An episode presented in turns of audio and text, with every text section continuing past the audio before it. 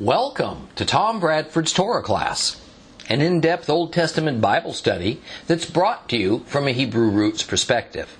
This week's lesson is week number 29, 1 Samuel chapter 17. We're going to pick up our study today in 1 Samuel chapter 17, which is essentially, I think, the world's most famous story about a shepherd boy, David, fighting, defeating the giant Philistine warrior, Goliath. And while the story itself is so memorable and legendary and universal, and even the term a battle of David and Goliath has been borrowed and used to mean a confrontation between a, a heavy underdog against a seemingly invincible opponent, we need to stay focused and to continue to examine this story in the proper spiritual context. And that context is that the first king of Israel, Saul, has been deposed by God, and a new king, David, has been anointed. Saul no longer has the Holy Spirit available to him, and in fact, is now permanently infected with a spirit that causes evil. David, though, has been given the Holy Spirit that one time fell upon Saul. So he's now flush with God's immutable power and wisdom and enlightenment. The question for us as interested readers is this Will David follow that Spirit and submit to God's authority? Or will he do as Saul and succumb to temptation and attempt to rule under a different authority. Now, while David versus Goliath is a battle of God's people against heathen Gentiles, it's not the only battle that this section of 1 Samuel is dealing with. David versus Saul is another pivotal confrontation and it concerns the matter of God's righteous king versus the anti king, who, as of now, is illegitimately occupying the throne and he's attempting to hang on to it with all his might against God's will because he wants to rule over God's kingdom.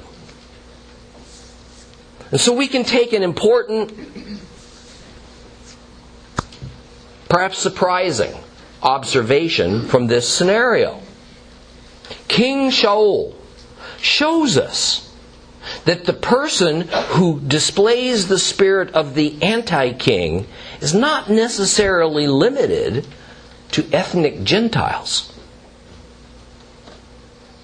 This is something we need to keep in mind as we muse and speculate in our modern era about just who the anti king, the antichrist as we call it, that is soon to appear on the world stage just might turn out to be. Let that sink in a little bit.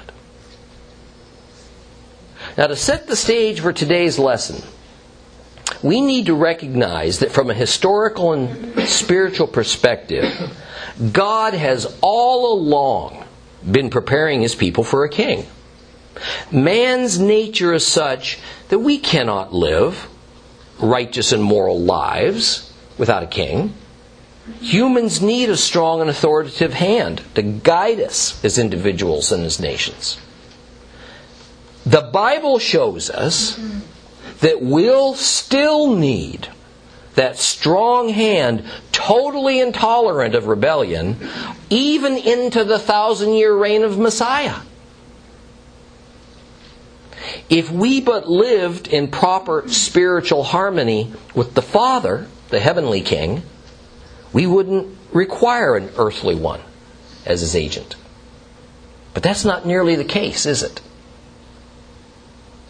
As with all things, God's will and timing must reign supreme. Otherwise, something that on the surface seems so right and good to our minds becomes sin.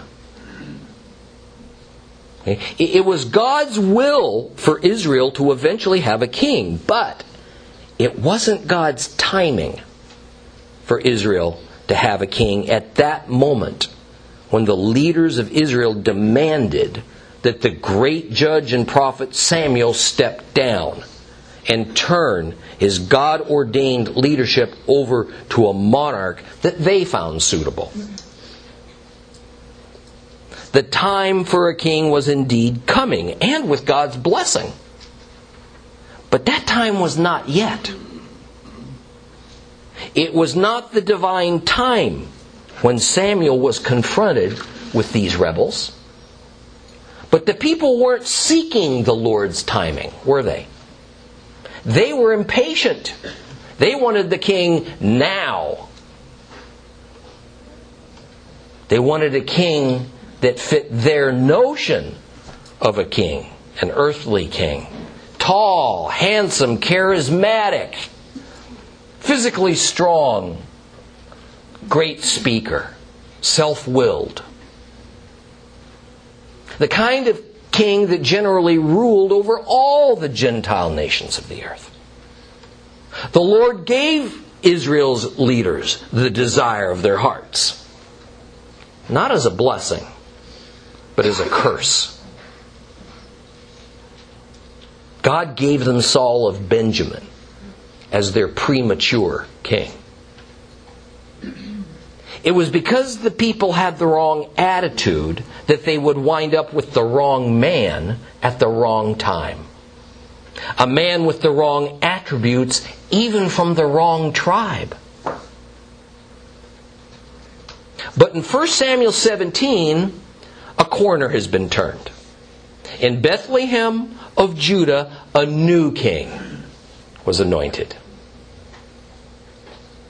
David possessed the attributes that God demands of a righteous king. This new king was anointed in God's timing. He was the right king at the right time with the right character traits, possessing the right attitude towards the Lord and he was from the right tribe, Judah. After Saul was used by the Lord to demonstrate what the wrong king for, the, for God's kingdom look like, he would now give them the right king so that they and we could see the very stark difference and learn from it. There's so many lessons in this for us to heed. One is that history progresses and that this progression is God's will. Times and circumstances and cultures change and evolve, adhering to a never ending pattern. But God never goes backwards. God did not decide with David to undo the administration of his kingdom by means of a monarchy and then go back to the administration of his kingdom by means of judges. He didn't try to roll back time and reinstitute older and more primitive ways of civilization, which is what Islam is forever trying to do. Because even as time moves forward and as societies change and advance, God's laws and principles stand immutable, immovable. Our obligation then is as Solomon stated in the book of Ecclesiastes. In 12:13 he says, "The end of the matter all has been heard. Fear God, keep his commandments, for that is the whole duty of man." It matters not what age we live in, what particular spot on earth we might reside.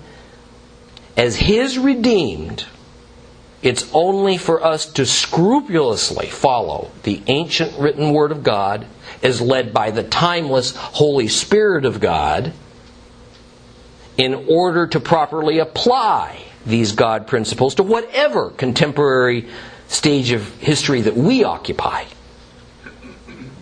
From David's day forward, as ordained by divine fiat, Israel was to be ruled by a king You know, our own eternal future is as members of a kingdom where God is the ultimate monarch.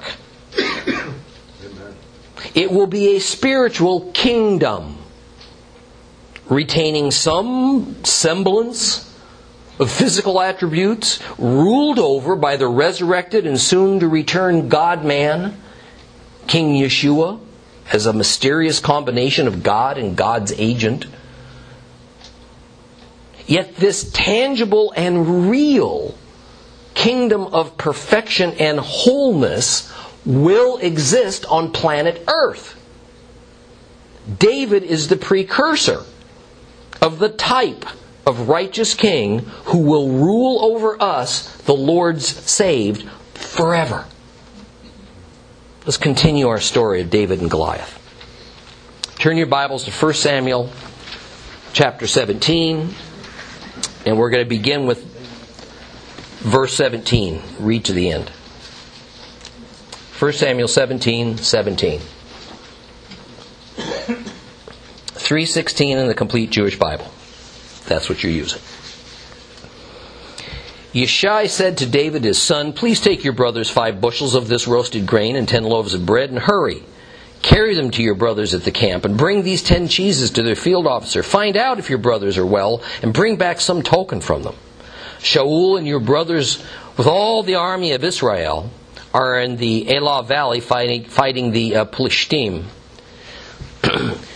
David got up early in the morning. He left the sheep with a helper, took his load, set out as Jesse had ordered him, and he arrived at the barricade of the camp just as the troops were going out to their battle stations and shouting the war cry. And Israel and the Philistine had set up their battle lines facing each other. David left his equipment in charge of the equipment guard. He ran to the troops, went to his brothers, and asked if they were well. And as he was talking to them, there came the champion, the Pelishti from Gat, named Goliath, from the, tri- from the ranks of the Pelishtim, saying the same words as before. And David heard them. And when the soldiers from Israel saw the man, they all ran away from him, terrified. The soldiers from Israel said to each other, You saw that man who just came up? I mean, he's come to challenge Israel to whoever kills him, the king's going to give a rich reward. He'll also give him his daughter, exempt his father's family from all the services and taxes in Israel. And David said to the man standing with him, What reward will be given to the man who kills this Philistine and removes this disgrace from Israel? Who is this uncircumcised Philistine anyway that challenges the armies of the living God? The people answered with what they had been saying, adding, That's what will be done for the man who kills him. Now, Eliab, his oldest brother, heard when David spoke to the men, and it made Eliab, Eliab angry with him. And he asked, Why did you come down here? With whom did you leave those few sheep in the desert?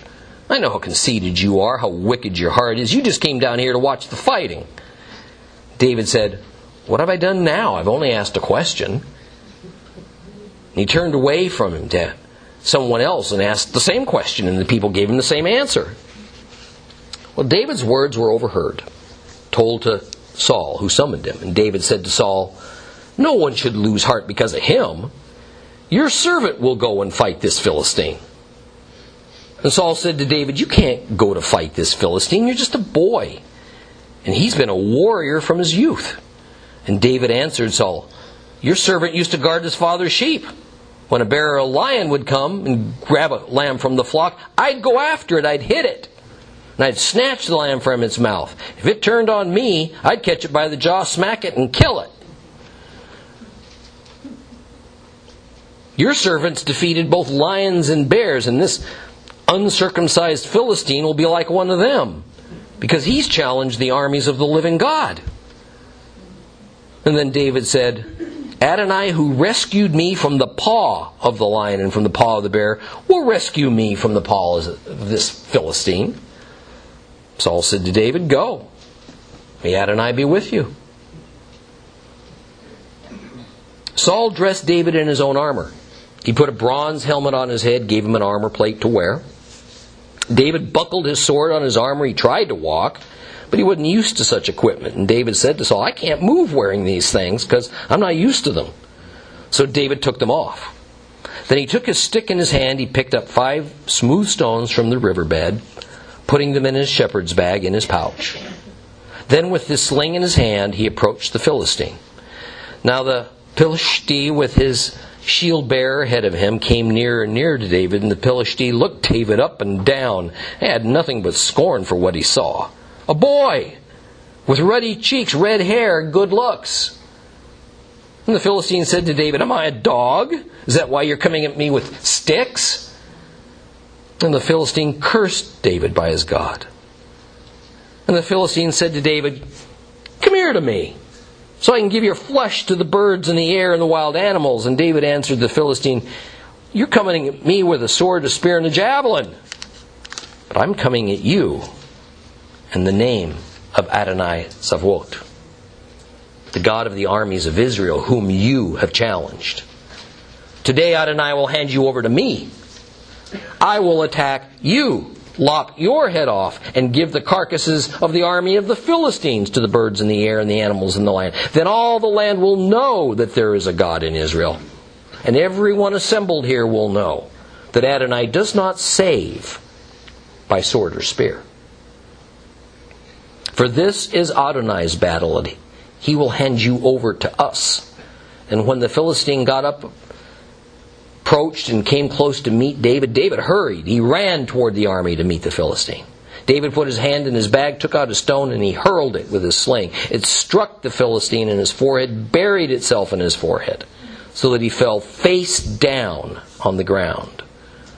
Thus David defeated the Philistine with a sling and a stone, striking the Philistine and killing him. But David had no sword in his hand. Then David ran stood over the Philistine, took his sword, drew it out of its sheath, and finished killing him, cutting off his head with it. And when the Philistines saw that their hero was dead, they fled. The men of Israel and Judah got up shouting, and they pursued the Philistines all the way to Gath, the gates of Ekron.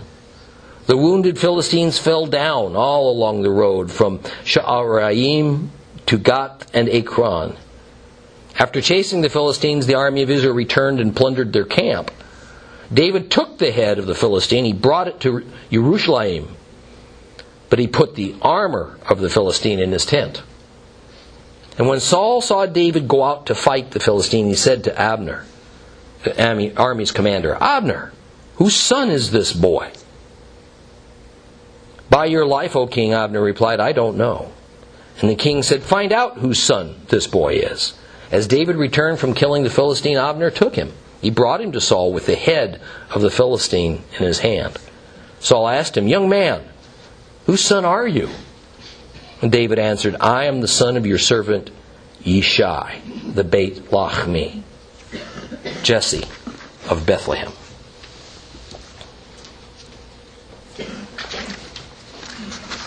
The giant Philistine warrior Goliath challenged these terrified Israelites to single combat, day after day, for 40 days. But not one of Israel's fighters had the courage to face his fears and take up the cause of God's kingdom. The 40 days is not only a literal number, it is con- uh, it's a very consistent biblical pattern that speaks of a time of trial, of testing, that's invariably followed by either divine chastisement or deliverance. This is our clue that what is transpiring here is not simply another of the endless battles between the armies of men, but rather it's God ordained it's a God orchestrated event with a godly purpose. The Philistines were attempting to control the, the, the natural superhighway of the valley of Elah that connected Philistia with the hill country of Judah. If they succeeded, they would have an easy flow of troops and supplies that would enable them to subdue the southern region of the Promised Land. Saul watched from a safe distance. His top general, Abner, directing the, the Hebrew troops that were comprised of a militia of men contributed by each of the Israelite tribes. Jesse of Bethlehem, father of David, had sent his three oldest sons to join the war effort as representatives of the family. But after all this time had passed, he was now starting to get concerned for his sons, so he sent David to gather a report. And verse 16 once again explains that David was the family shepherd, a vocation that apparently suited him. So when David's father decides to send him to inquire about his brothers, David first has to put one of his helpers in charge of the flock. And in hindsight, that can only be obtained, by the way, after the coming of Messiah we can now see this wonderful prophetic picture here of a faithful son who was the earthly king watching over not his, but his father's sheep. But because another battle has to be fought and won, the shepherd must leave for a time, but not without equipping and entrusting a faithful helper to care for his sheep while he's gone for a little while. Isn't that a great picture? David loads up with food to take with him because Israel had no standing professional army. They had no army, no military infrastructure, no supply depot. So each soldier was charged with bringing his own weapons, even supplying his own personal food. Verse 20 says, he got up early in the morning to set out for the Elah Valley. When this rather innocuous phrase, got up early in the morning, is used in the Bible, it's not just to add color to the story. It's a, it's a phrase that means this person was anxious to obey and get on with the assigned task. David arrives just as the Israelite troops were again taking up their posts for yet another day of what had become a, a standoff between these two opposing forces. After checking in with the soldier that was in charge of the equipment, David runs to check on his brother's welfare like his father told him. And as he's talking with them, out comes Goliath to shout his insults and challenge to, to the Israeli army. And David watches with interest as the men of Israel don't move a muscle to respond. But he also overhears a discussion whereby the men are saying that King Saul will greatly reward that man who will go out there and kill Goliath by giving that man his own daughter and by exempting that man's entire family from ever again having to pay taxes or supplying labor or materials to the kingdom. David can hardly believe his ears. All someone has to do is go out and kill this one man, and then he can go marry into the royal family, and his entire family will have no more burdensome financial or military obligations to the monarchy. Uh, by now, he's wondering why men aren't lining up to take advantage of this incredible offer. In his youthful exuberance, he asks, Who is this uncircumcised Philistine anyway? Now, uncircumcised is meant to be an insult, by the way. Okay? He's essentially calling him a Gentile. All right? But the point is, that this Philistine was not one of God's people. Goliath was not of the chosen race. And here he was challenging God's army. This was incomprehensible to David that such a man would be allowed to babble on like this in such a blasphemous manner. And not one Israelite, not one person from God's kingdom would stand up to him. So when David keeps on asking questions about this situation, it starts to annoy his oldest brother, Eliab. I mean, David's a mere youth, a shepherd of all things. He's just arrived here with supplies for the real fighting men. He hadn't been stuck out here for the past several weeks. He bears no sword or spear. He hasn't been assigned to do battle. So Eliab responds to David's bravado the way most older brothers would. He tells him to shut up. He has no idea what he's talking about. Eliab tells him that it's one thing to come down here and be a spectator. It's quite another to participate in battle and put your own life on the line. That doesn't deter David. He just goes on and asks somebody else about what King Saul promised, obviously trying to verify if what he's hearing is just a soldier's rumor or if this offer is real. Well, when it was becoming clear that David was seriously contemplating going out to fight Goliath, some unidentified person went to King Saul. And he told him about this. And Saul summons David, and David told the king it was making no sense for this thing to keep going on and on, day after day. And that David intended to fight this giant warrior himself and put an end to it. Well, one can only imagine King Saul's impulsive amusement at such a thought. David was young. He'd spent his entire life as a shepherd. He was standing there before the king in shepherd's garments to go out and confront this enormous Philistine who'd been trained up as a warrior since he was a child was foolhardy to the extreme. Now, Saul wasn't really worried about some shepherd boy going out and getting himself killed. Saul was concerned that he would look foolish by sending this fellow out there who obviously wasn't a trained soldier. Besides, the way this thing worked, you see, was that it was the king that decided who he would send out as Israel's representative warrior. Because let me tell you, the consequences of that decision were immense. Recall the deal that Goliath had proposed.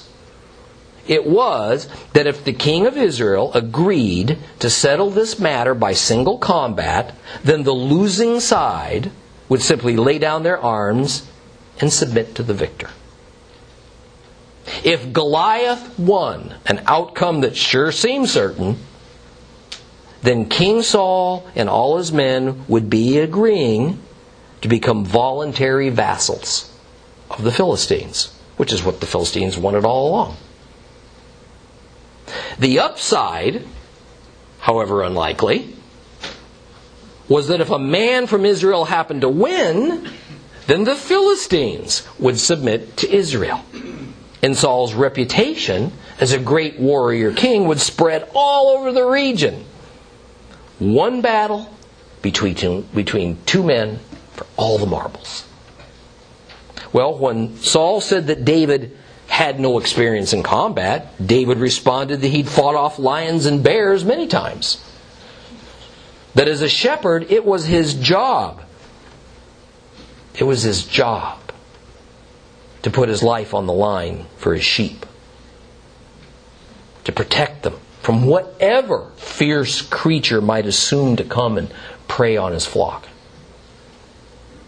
By the way, lions and bears were common in that day in Canaan. This has been validated in the region not only in written inscriptions, but in hundreds of pictographs of men hunting bears and killing lions. Now, you know, one can almost see the gears turning in Saul's mind as he and David conversed. Saul was caught in a vice. Things were not going well for Saul. At his calling, the militia had been mustered to this place to fight the Philistines. Yet not an arrow had been shot in anger in the month and a half or more since those men had arrived. It was a deadlock. And while the professional and well supplied Philistine army could be forced to remain there indefinitely, Saul's militia couldn't. Soon the men would just grow weary of all this and leave. I mean, the Philistines, I mean, rather, the Hebrews had herds to maintain, fields and crops to attend to. They had trades to ply, grapevines to prune. To simply sit there, day without end, in those hills above the valley plain and listen to Goliath yelling insults at them, it had its limits. Saul knew this. It was painfully obvious by now that none of the men who had come ostensibly to fight were ever going to lay their life on the line for the sake of king and kingdom by facing that guy, facing Goliath. Now, those who had experience in battle determined that they had no chance. They weren't about to waste their life for nothing. But there, in the language of youthful naivete, was a kind of reminder to Saul of another time. A voice of strength was coming from that shepherd who stood before the king of Israel. A voice that was based on simple faith and not the bitter pragmatism that comes with the disappointments of life and from the sadness of a failed leadership and from being abandoned by the God of Israel. It was hope. It was hope that Saul was hearing, and he was feeling it. And he hadn't experienced that motion in a long time. Besides, says David, you know, this isn't really about the two biggest kids on the block having a disagreement. This is about some pagan Gentiles with all their false gods daring to challenge God's army and by extension, God. This can't be allowed to stand. And if Saul will but respond, this will be over in a heartbeat. What David actually says is that Israel's army is the hosts of Elohim Chaim, the hosts of the living God. While we today hear the term living God and think of it mostly as but one of the many poetic but properly pious titles for the Lord, in fact, to the Hebrews it had a very important meaning. It meant that as compared to other gods, Jehovah was an active participant in the lives of men. He directed the affairs of humans. The Lord determined outcomes. He personally balanced the scales of justice according to his will. Now, Saul, knowing that from a rational point of view, there really is no other choice here, agrees to allow David to go forth as Israel's champion and to battle Goliath. But of course, since Saul's throne and his kingdom were on the line, Saul wanted David to have whatever advantage might be available for him, so he offers to dress David in his personal armor. Which, let's face it, was just over there gathering dust anyway. At least David would go into combat wearing regal armor and thus provide a more suitable and less embarrassing appearance that both sides actually expected to see anyway. David reluctantly puts on the king's bronze paraphernalia, but it doesn't feel right to him. It's so cumbersome he can't even move in it. I'm not used to them, he says. You know, David isn't speaking in lofty or veiled spiritual terms. What he's saying was literally so. Saul, recall, was a very tall man. David was just an average sized Hebrew, so it definitely didn't fit. And armor was heavy and cumbersome, and it only helped if the battle tactics one used were actually designed for use with armor. But unknown to David, at the time he was demonstrating and speaking actually a God principle when he said those words, with a deeply rich lesson for God's church as a whole and for individual believers to hear and obey. And I think that Alfred Edersheim, that great Messianic Jew who lived and wrote one and a half centuries ago, said it so very eloquently. He said this The first demand upon us is to be spiritual, the next is to be genuine and true, without seeking to clothe ourselves in the armor of another. Let me paraphrase his marvelous statement. Why would the redeemed of God employ the strength of the world in a spiritual battle?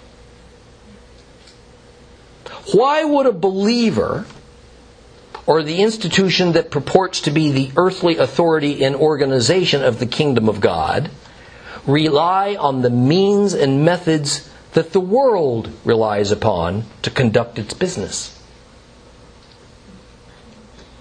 Why would God's righteous king don the armor of the anti king? It's not that David was about to enter this battle unarmed. It's just that his weapon was to be what he knew how to use, but it also reflected who he was. His was the standard weapon of a shepherd, which he was. Not a warrior king, which he wasn't, at least not yet. Messiah reflected this same God principle when he came to us first as a shepherd. And so he used the means of a shepherd self sacrifice to accomplish the Father's redemptive will. But he's going to come later as a warrior king. And at that time, he's going to use the means of a warrior king armed destruction with an army to further accomplish the Father's redemptive will. Well, the story now starts to move very quickly. David takes off the armor, he picks up his shepherd's staff, here it's called a stick, and in the riverbed that runs through the Elah Valley floor, he picks up five smooth stones to use with his sling. Note that this sling is no child's toy. It was a very respected weapon of that era. Armies often employed entire divisions of stone slingers as a deadly and effective tactic. According to Judges 2016, there was a division of 700 left handed stone slingers from the tribe of Benjamin, each of whom could sling a stone at a hair and not miss it, it says. So they're pretty accurate. Goliath was out in the open when he spied David walking, walking briskly towards him, shepherd's weapon in his hand. Now, whereas King Saul was immediately amused at the sight of David, Goliath was incredulous. Whereas King Saul was trying to figure out what to do with David, Goliath was figuring out how to kill him. I mean, what was this? A joke? Goliath looks David over and he sees a youth, in Hebrew a Ne'ar, with fine youthful features. Goliath had expected a, a grizzled and scarred warrior to come out and face him. It said that David had ruddy cheeks, red hair, good looks. Interestingly, David had a similar hair, hair color and skin tone as Esau, which is why Esau was given the name of Edom, which means red. This wasn't common. The average Hebrew typically bore dark olive skin, dark brown or ink black hair. So even though David wasn't physically imposing, he was boyishly handsome in a, in a refined kind of way. Goliath was insulted. He was infuriated. This boy didn't represent an honorable challenge. He cursed David, invoking his God, and promised to feed him to the birds. In other words, he wasn't going to allow David a proper burial. This was a, a great horror to the ancient world's mindset. Now, just as we've been given a sharp contrast between the old king, Saul, the anti king, and the new king, David, the righteous king, so now we have another contrast by the means of war between Goliath and David. David says, You come at me with typical weapons, but I come at you in the name of Jehovah. Goliath came dressed for an earthly battle. He didn't realize that he wasn't properly attired for a spiritual confrontation with God. And then David further aggravates the great Philistine giant by saying that in a few moments David's going to attack him, cut his head off, and give the dead bodies of the Philistine army to those same birds that Goliath threatened to feed David. David shows that his main concern is for Jehovah's reputation. Thus, when this youngish, small Hebrew shepherd kills this giant enemy warrior, says, everyone present will now know, without doubt, that the God of Israel is present and powerful. Now, stop there for a moment. While we take this passage to mean that there actually is a God of Israel named Jehovah, that's not what this meant to David or to Goliath. In other words, while in a modern world where atheism and secular humanism are sweeping the globe, it might appear to us that the issue in this passage is actually whether or not there is such a thing as God. But here, it has to do with the territoriality traditions concerning gods. See, throughout the biblical era, and especially so the Old Testament, pagans and Hebrews alike believed that, that there were many gods. The Hebrews were not really monotheistic. Rather, they believed that while other nations had their gods and goddesses, usually several. Israel had only one God, Jehovah. Now, in some ways, this made Israel a laughing stock. They were seen by the Gentiles as such a poor and lowly people, they could only afford one God. When all the other nations had as many as a dozen or more. Since each nation had their own gods, it was believed that the gods were bound by that nation's particular territory. If one God was more powerful than another, then perhaps that God's people could drive another people out of their territory, and thus the victorious God would take over some other God's territory. See, that's what was going on here. That was the thought process. Now recall that this battle is taking place where? In Canaan, in Judah's territory one would expect the God of Israel to be firmly entrenched in his territory, Judah. But since the Philistines were here, and since they were definitely seen as the more powerful and able force, the Hebrew soldiers weren't at all sure that Jehovah was still there, while the Philistines were quite sure that Dagon had usurped Jehovah, God of Israel. Thus, we're about to get what is actually a familiar demonstration that's going to set the record straight, says David. So David loads a stone into a sling, gives it a couple of swings to gain acceleration. He zips that small projectile towards the unprotected part of Goliath's body, his face. It strikes him in the forehead, knocking him unconscious. And Goliath falls with a mighty thud.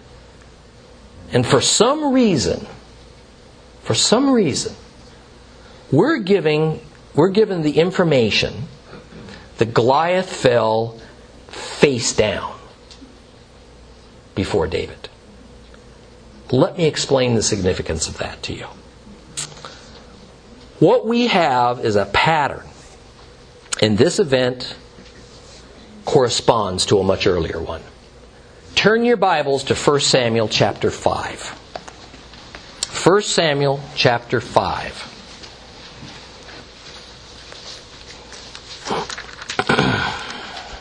We're just going to read the first four verses. This will spark a memory quickly, I think. 1 Samuel chapter 5, page 303 in the Complete Jewish Bible.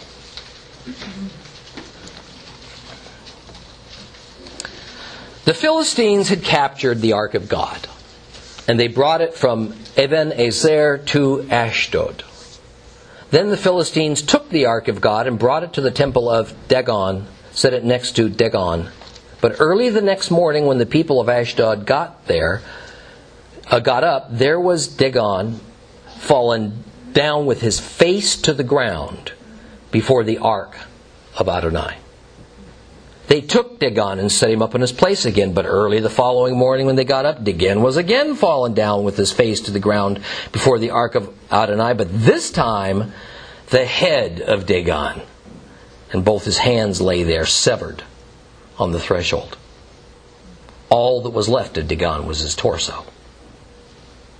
This is why to this day the priests of Dagon and those entering his temple never walk on the threshold of Dagon in Ashdod. Note how the statue of Dagon, the Philistine god, falls face down before the presence of Jehovah, which of course is the Ark of the Covenant. And then the head falls off. Here in chapter 17, we have Dagon's great Philistine warrior, Goliath, fall face down before the presence of Jehovah the Holy Spirit upon David. David is God's earthly agent. And then Goliath's head is removed. Falling face down is to fall prostrate. It's a position of submission. The idol of Dagon fell face down in submission to the God of Israel, and now the giant Goliath falls face down in submission to the God of Israel. This meaning was not at all lost on either side. The Philistines panicked because they realized their God couldn't save them. And the Hebrews now knew, as, David told Goliath they would learn in verses 46 and 47, that Israel's God is still here. He is active. He is fighting for his people. Now, I find it interesting that we're told that the Philistines fled. Why is that so interesting? Because that wasn't the deal that their great champion Goliath had proposed. The deal was that whichever side lost would do what? They'd throw down their weapons and submit to the winning side. Instead, the Philistines reneged and they took off for home. They ran for Gath and Ekron, two cities of the Philistine Pentapolis. Many Philistine soldiers were chased down and killed. And when the Israelites had ventured far enough into Philistine territory to accomplish that slaughter and make their point, they turned around and plundered the camping area at the, uh, of the Philistine army at the valley of Elah. David took Goliath's head and his armor as a prize. We're told that he put Goliath's armor in his tent. But we need to understand that the term tent here didn't mean an animal skin shelter set up there at Elah. A rather tent is an often used biblical euphemism that simply means the family abode. Then we're told that he took Goliath's head and deposited it at Jerusalem. Now, there's all kinds of interesting issues with taking Goliath's head there, and we're going to examine some of that next week. But for now,